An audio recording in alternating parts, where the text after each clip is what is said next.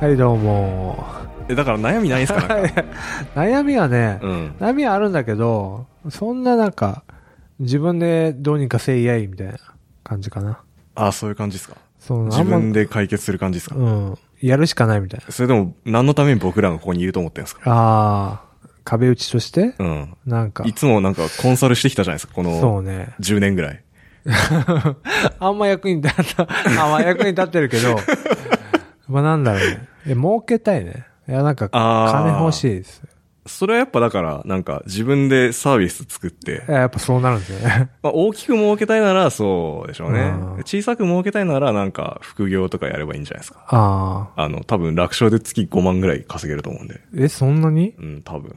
頑張ればうん、いけると思いま すよ。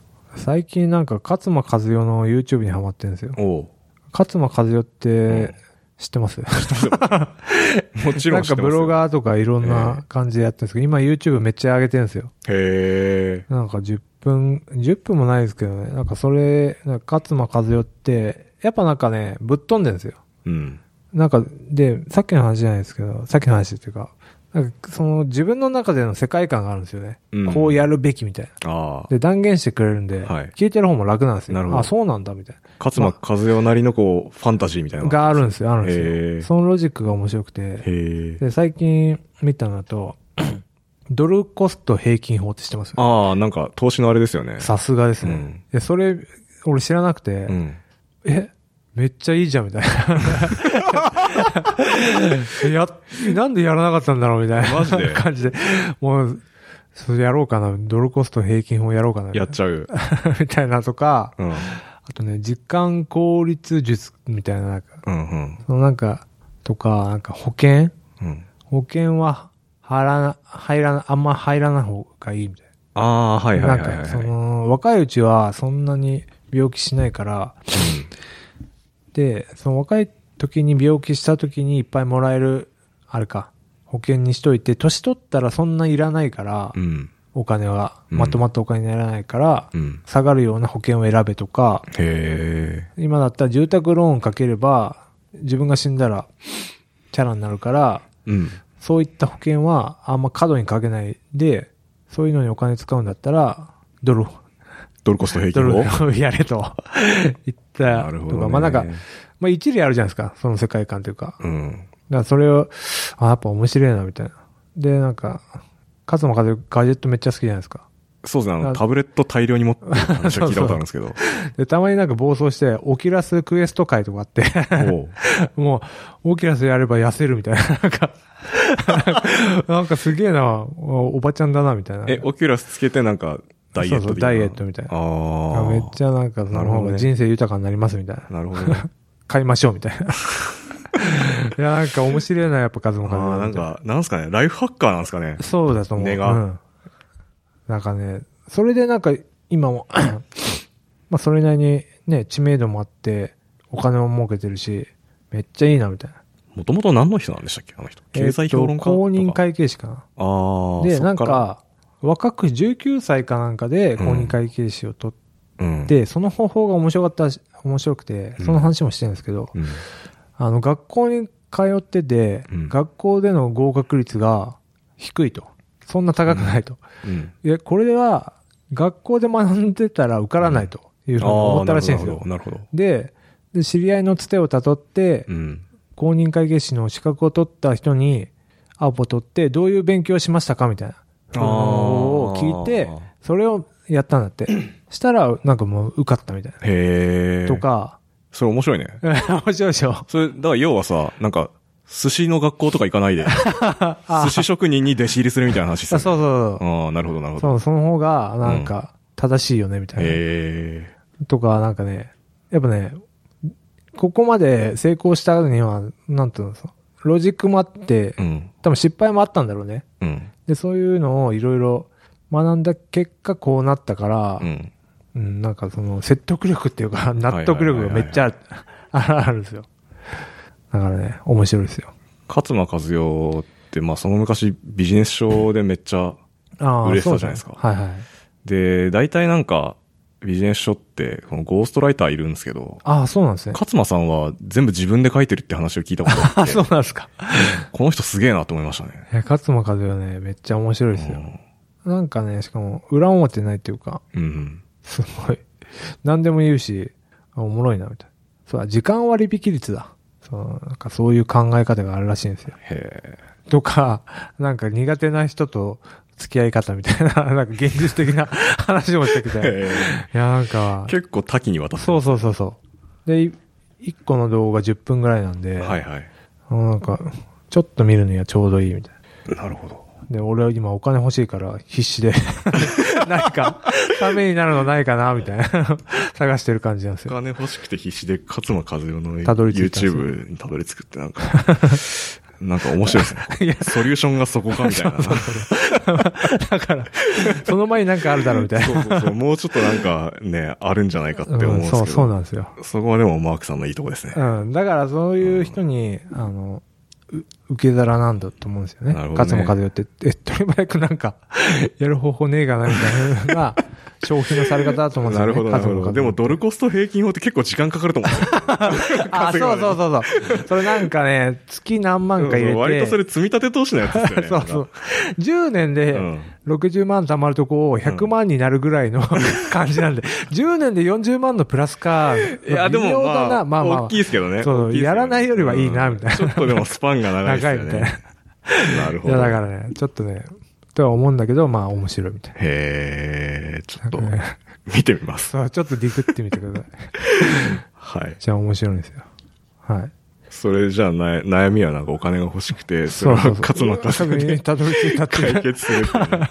はしな いよ マークさん。まあしないですよね、うんなんかね、でも子育てしながら自分で時間取って難しいですよね。うんそれは確かにそうですね。特に、そろそろ2歳になるときうん。で、まあ2歳になると、イヤイヤ期魔のイヤイヤ期が始まるんで、そうなんですよね。マジできつかったし、まだ多分終わってないんですけ そど。うなんですか。長いないやいや期結構きついんで、なんかうんマジで心してかかった方がいいですね。あああ、し結構消耗戦になりそうなあ。そうですね。でもまあ、なんかお互い3歳超えるとちょっと余裕出てくるんで、ああ、そうなんですよ。多分、コード書いたりなんかするぐらいのああ余裕じゃあが出ちてょくっると気がし今まはす、しょうがないみたいな。そうっすね。手がかかるんでうね。んや、っぱ大変りで。すよね。そうなんですよ。まあ、なんで、うん勝も数ような YouTube 見 てそうですね。そこまではだから ね、ドルコスト平均法でしのいで、そうですね。しのいでしのいで、なんか、イヤイヤ期終わったら、あの、地下アイドルの SNS 作るみた いいやな、そうです 感ねじで。すよね。まあ、そこで、そこまでアイデアを、美意識を鍛えてやっていこう。そうっすよ。はいちょっ。とビジョナリーになってもらって、頑張ります。行動はもう書けると思うんで、はい。はい。最強じゃないですか。僕よら。し。頑張ろう。数も数も見な が見ながらね。はい。ら。はい。この、タイタンはい。タイタンでいいんですか読み方。チタンかチなわかんない。はい。チタンだと思うんですよね。セキュリティバンドルっていうのが、なんかあの、うん FD、何でしたっけ ?FIDO っていうやつがあるんですよ。ほうつ要は、トゥーファクターの二段階認証のやつなんですけど、それを、まあなんか、あの、Google が出してて、へー Google は、やってるアプローチは、なんか USB のやつと、はいはいで、での、まあ、あとは Bluetooth で。はい。での二段階認証っていうのを、まあなんか出してて、ついに日本でも発売になったんですよ。へえ。先月か先々月かなって、で、それを買ってみたんですよ。うん。買って、まあ設定して、わあ、これで俺でもセキュリティ万全だって。ああ、やっなぱりますよ Google, ね。 Google うのんアカウントは絶対取られちゃダメだって間違いないですよね、それは。買ったら、うんその次の週にうんインスタが乗っ取られて、 脆弱。普通にあのレイバンを投稿されてたっていうね、あかな 悲しい。 それ、Facebook そうよく見るやつだ。あれもう、あれと思って。やばいなんかね。こんだけ意識高くても、うんあ、乗っ取られんだみたいな。やられちゃいますね。いややっぱね、乗っ取りってすげえな。まあえインスタって二段階認証とかないんでしたっけいや、あるんですよ。いや、ず俺そんななんかソーシャル系ってあんまり二段階認証してなくて、ああ、そうなんですね。 Facebook ぐらいかなへーやってたんですけど、やられちゃったんだ。そうやられちゃったんで、もうなんか、えー Twitter、うんインスタとか、まあなんか全部二段階認証にしてああ、やった、ついに。へやりましたよ。え。怖えなっていう。これなんかあれなんですか ?Bluetooth と USB がセットになってるんですかそうです。ね。2個で6000円。なのへでえ。まあちょっと。と安くはないですけど、え、これどっちでもいいってことなの ?Bluetooth でできもいまいす、でし、きます。そうですね。 USB でもいいみたいな。そうですね。へえ。タイプ C アバアダプターもついてるんで、基本でもなんかスマホでやるときは Bluetooth でやってう、んうん。なんか、Chrome かなんかでうん。認証させるんですよね。なんかそういう iPhone だとアプリがあって、へえ。なんかそういう風にやらせるみたいな感じで。すごいね。そうそうそう。まさに2段階というか、2要素認証っすね。そうなんです本当よの。まあこれで頑張っていこうと思ったら、やられちゃったっていうね。あーセキュリティ奥ふ奥深えなみたい本当ですよ。な。うん。今年はもうなんか本当セキュリティのことばっか考えてましたね。あ、そうなんですか。セブンペイのおかげで。セブンペイで思い出したんですけど、うんあの、タピオカ話、ローソンのタピオカ話って知ってます知らない。あの、なんかローソンがタピオカ出そうともして、うん。なんか、パックにタピオカ詰めて、あの、レンチンして、お茶に混ぜればタピオカジュースになるじゃんみたいな商品を出したんですよね。はいはい。でも、あの、タピオカが硬すぎてう、ん。あの、クレーム来まくって中止になったらしいんです よ。ほう速攻。ほうあ、この話ってなんかどっかで聞いたなと思って、セブンペイの話と似てんな、みたい な。なんか下請けにこういう商品出して、みたいな感じで依頼したら、あーなんか、タピオカだから旬を逃しちゃいけないと思って、スピはいはーいはいドはいで出しはいては、いで、やっぱダメでしたみたいな。なんかなるほどね。それをシステムでやったっていうこと。 のがなんか同じような構造なんじゃないかなみたいな。なるほどな。ってことは、やっぱセブン、ってか、ああいう小売の開発のって、はい、どういう手法、フローではいはい。進んでんのかってめっちゃ気に なりますね。だから似てるんじゃないかなっていう。やっぱまずはトレンドが大事だってことなんですようん、ね。そうですよね。リーン的な感じ で、行って収納ガスみたいにタピオカやっそて、の発想なかったわ。なんかすすげえ、確かにあるけど、トレンドはあるけど、うーん。なんか雑な振り方で作支って払るいとかそっち系はなんか、あまあね。 まあなねかなかちょっすよね。そうね。そうだから、 しっかり、そのノリでセブンペイも作っちゃったのかも、あー根底にあるのね。かもしれないなっていうのをなんかちょっと感じた。確かに。だから結構すぐクローズしちゃったみたいな。そうそうそうそうそう。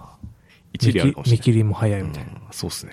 だいぶ損切りの額でかかったん ですよね。な。確かに。あれうんタピオカどころの日じゃないと思うんですけどね。ああ、まあ確かにねう。んそうね。ねすごいよね。ちょっとそのスケール感、なかなか味わえない んで。逆に羨ましくもありますけど。うん。まあそんな話です。へ え。これでも結構、高くないですかなんかい。や、高いですよ、なんか。だからまあセキュリティにこんだけね、うんお金をかけて、うん。やろうと思ってるのに、何なんだろうな、セキュリティって。むしむしろもう、 しない、しなそんな取られていいものは、うん。まあそう、あ、もう捨、て、捨て垢的捨な。てやかみたいな。諦めるみたいなう。ん。あその発想もなくはない。うん。でも無限にアカウントって作るじゃないですか。なんか作る。だからその度になんか、二段階認証みたいうな。ん。なんか、切りないな、みたいな。一応なんか、ラストパスはやってるんですけど、うん。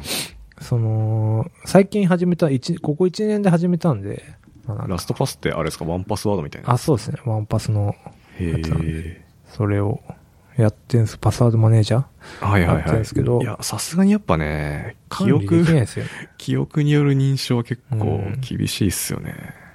いやだからね、もう、こういうとこ触んないとダメだなって、ラストパス。へえ。それでもね、ちょっとね、ラストパス安いんですよ。これ月額いくらなんですか月額、本当に200円とかそんなレベルじゃあない安いっすね。うん僕ワンパスなんですけど、あ、ワンパス価格なんですか結構高 ?500 いっ円すぐねらい。うん、高い。うん。知らなかった。ワンパスにすればよかったで。もワンパスの方が、いなんかセキュリティっていうか、安心感はあるんですけど、へえまあラストパスでいいかなみたいな。どうなんですかねでも結局だからワンパスとかラストパスのアカウント突破されたらおしまいじゃないですか。うん。確かに。鍵を全部一つの鍵にまとめてるみたいな。そうなんですよ。。ね。でも入り口を一個にしとけば、うん。強固にしとけばいいんじゃないですか、そこ。まあね、でも、どうなんだろうね。ここでだからもう、今言って思ったけど、自分がワンパスワード使ってるってことすら言いたくないもんね。ああ、なるほどね、うんそれがセキュリティじゃなっちゃう脆そう弱そ性うそなんう、だ脆弱性になっちゃうんで。確か に。使ってません。いや、遅いでしょ。 だいぶ遅いね。そうだよね。そこでソーシャルハックみたいにされたらさ、そうっすね、そうっすね。やばいよあねい。つ使ってるらしいぞみたいな感じになっちゃって。リセットされた暁にはもうやばいっすね終了。ちょっともう、そしたら、ポッドキャストやめ ます。 恐ろしい。ね、本当確かにセキュリティって考え始めるとね、そういう風できにないっすよね何もできないから。ここまでシステム依存しちゃうとね、そうっすね。無理無理。だからなんか、この前、セキュリティの情報の YouTube じゃないけど、まあ動画のサイトを見てて、セキュリティの回だったんですよ。うん。で、なんか今年か去年か、アメリカがセキュリティの軍をなんか昇格させたみたいな。へえ。で、その長官にポール・中曽根みたいな人がなっへて、ーそれはなんか、イスラエルか、そこら辺でそういう情報をやってた人で、その人が長官になって、へやったって。で、日本は、なんか、それかなこの前、ツーパックっていう、なんかそう いう、え。うん、ツーパックじゃないヒップホップのやつ。いや、じゃあ、そう、まあ、そうかもしんないけど、い や、違うけど、なんかそういう軍事的なやつがあって、へえ。そこ、で、日本はアメリカの、その、サイバー戦争の傘に、傘の下に入ったみたいな。あ、そうなんですね。そう、守られるみたいへえな。だから、日本に攻撃されたらアメリカが攻撃するみたいな。あ、そうなんですね。みたいな風になってるらしいそう。なんだ。ますますなんか、おんぶに抱っこみたいな感じですね。そうですよね。なんか、その動画では、 えそのセキュリティって各党は違うんだから、うん。日本もやろうと思えばできんじゃないみたいな。ああ、まあ確かに、やっとくべきじゃゃったんじゃないのみた武いな。装するべきじゃないそうかそうみそうたいなね。その発想は確かに。うん。まあ確かにそこでね、優位性保てれば、技術力でね、いければ。でもこれ、なんか自分たちから攻撃しないってことに一応なってるかそらさう。なんですよ。だからそれが難また同しい。じ問題だよねうんそうなんですよ。なんか今のサイバー戦争って、うん。なんかもう脆弱性見つけて、うん。あのはみんなにバレる前にうんマルウェア仕込んどいて、はいはいはいはい。で、つぶ、なんか、なんかの有事の際は、その仕込んだマルウェアを発火させるみたいな。へえ。なんかロシアとかはエストニアとか。エストニアって今、あのー IT 大国はい知ってはまい、すそうっすね。あの e, e ガバメントうんって、なんかそそれぐらい依存してるから、攻撃されるとすごい国が機能しなくなるぐらいあダメージ受けちゃって、結構やばいらしい、みたいな。恐ろしい、みたいな。すごいね。うん、みたいな。エストニア、いいっすよね。知ってますふわっとしてんな。 あの、なんですエストニアいいっすよねって。あのー、X ロード。何ですかそれ。知ってます知らないっす。X ロードうん。X ビデオじゃないですよ。はあ。えー確か X ロードだと思うんですけど、えーっとね、あれなんですよ。ブロックチェーン。おう。えーブロックチェーンの技術をき使って、えー、e ガバメントで、すべてを電子化してるんですよ。エストニアは。で、エストニアでできないのは、あのー、ウェブからできないのは、うん。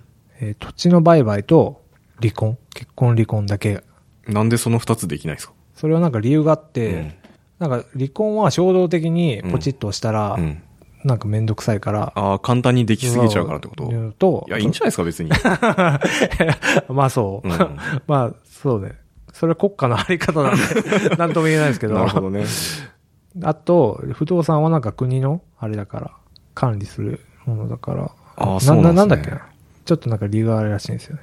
忘れちゃいましたけど。それを、なんかブロックチェーンの技術でやってるんですよ。へで、なんでそんなエストニアがえ。うん。 IT 大国になったかっていうと、うん。もともとロシアのところで、その、エストニアの土地のところで、なんか、その、ロシアの IT 機関みたいな、研究機関があったらしいんですよ。うん。で、それが、その人たちが、なんかその、今でも、なんかいて、IT が強くて、なんか、なんでしたっけ、スカイプはうん。生んだらしい。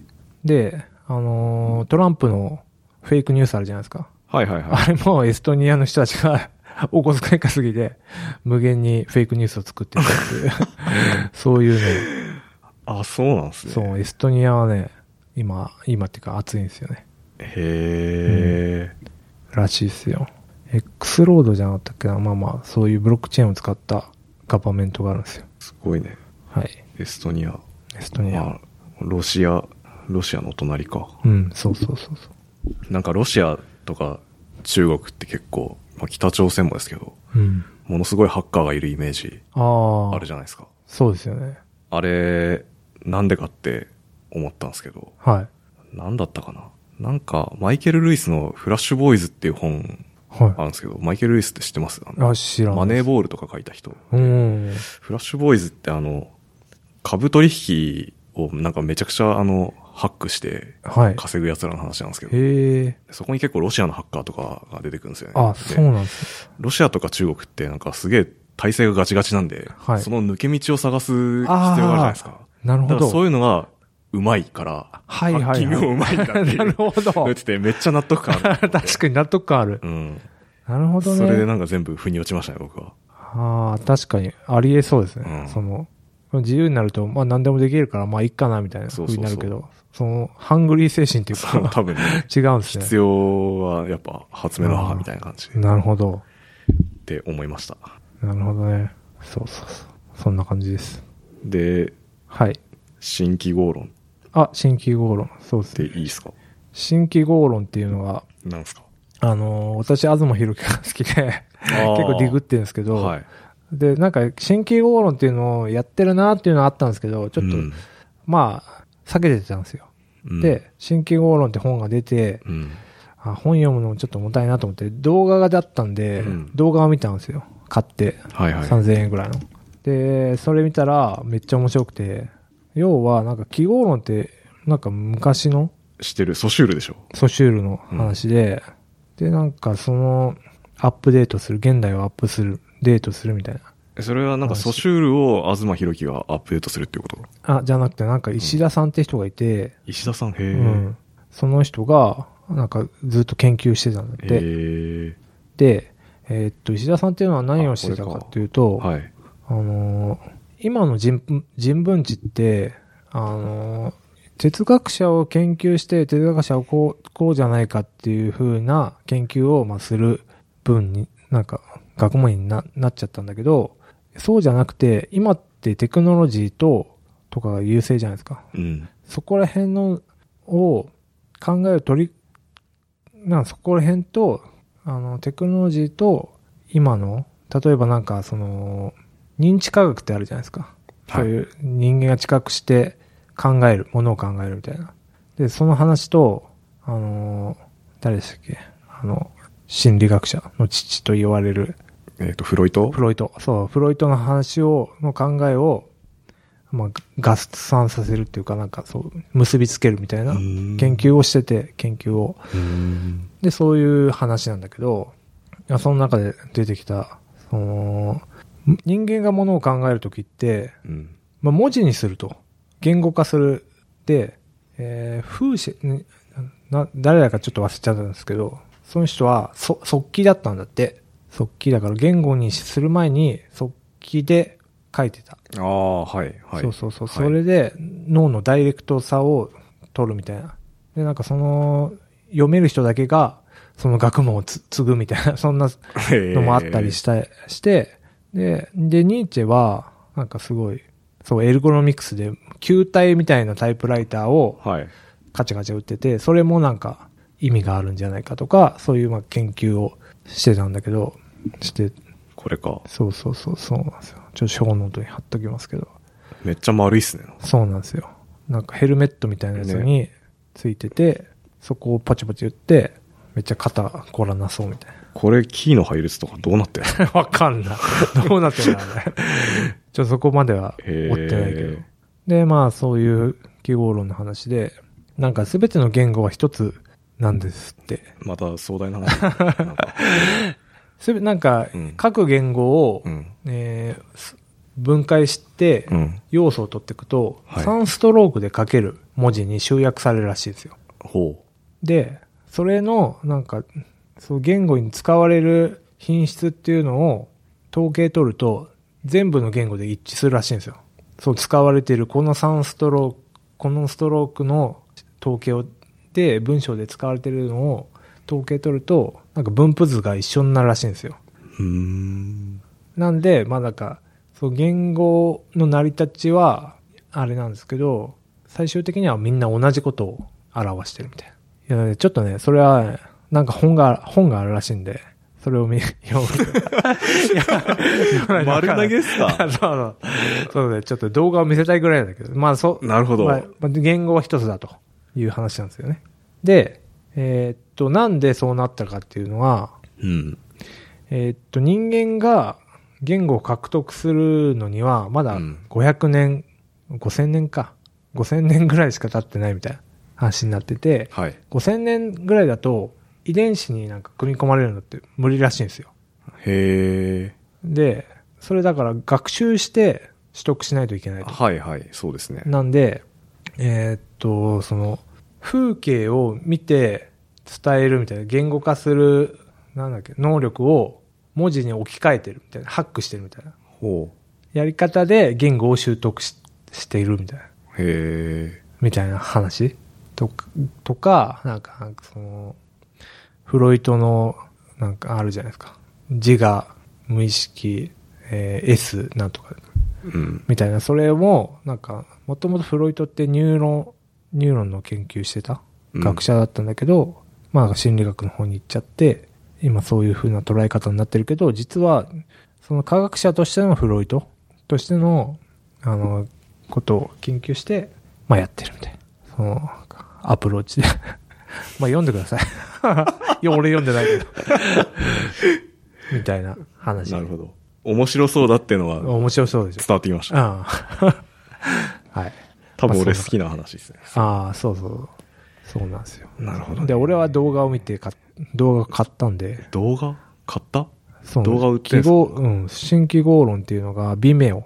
ビメオってあるじゃないですか。あ、はいはい。あれで売ってるんですよ。3000へ円ーぐらいで。3600円ぐらいか。え、それ動画ってのはなんか、どういう形式なんですか講義形式とかじゃなくて、なんかあの、言論、あの、東博樹ってはい言論っていう、なんかそのスペースを、あロフトプラス。さんみたいなやつやってるんですけど、そこで、その石田さんを招いて、呼んだ回があって、ままあそれ。を映した動画が買えるみたいなるほど。な。ぜひ。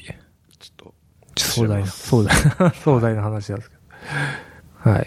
と、あとは、あとは、アーロン・シュワルツっていうのを今日知ったんですけど、おうタイムリーですね。え、知ってます誰ですかえ アーロン・シュワルツ知らないですか誰で すかいや、俺も今日知ったんですけど、なんか、えー、レディットレジット、はい。知ってますそれを作ったりとか、えー、14歳の時に RSS を設計した。へにした人なんですけど、この人なんかフリーカルチャー。はーいの。人で、えっとなんかね、MIT かなんかの論文を、まあ、学生がしか入れないサイトの中にある PDF のサイトをあのダウンロードして、なんかアップロードし、みんなに見れるようにしたんですよね。はいはいはいはい。したら、なんかめっちゃ訴えられて、なんかすごい、禁錮50年みたいな、なんか、あ嘘やろみたいな、訴えられちゃって、結局最終的になんか、不安、精神が不安定なのかちょっとわかんないですけど、自殺しちゃったっていう、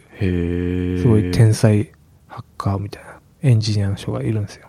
で、この人が生きてれば、もっとなんか、いいフリフリーな世界になったの、インターネット守られちゃうのかもしれないね、みたいな。へー、知らなかった。そのはアーロン・シュワルツっていうね。まあなんか最近の人なんですけど、若く26歳で死んじゃったそんうですね、けそうみたいでどすそうね。なんです。めっちゃかっこいいなっていう話です。なるほど。はい。以上です。あマークダウン。ああ、そうそうマークダウン作った人なんですかそう。そうらしいですけどね。へー。すげえな。なんかでも天才なんですよ。でもなんかね、そうか、ダウンロードやつを、P P、MIT の論文とかを PDF のやつを P2P って直そうとしたのか。うーん。そしたらあれか。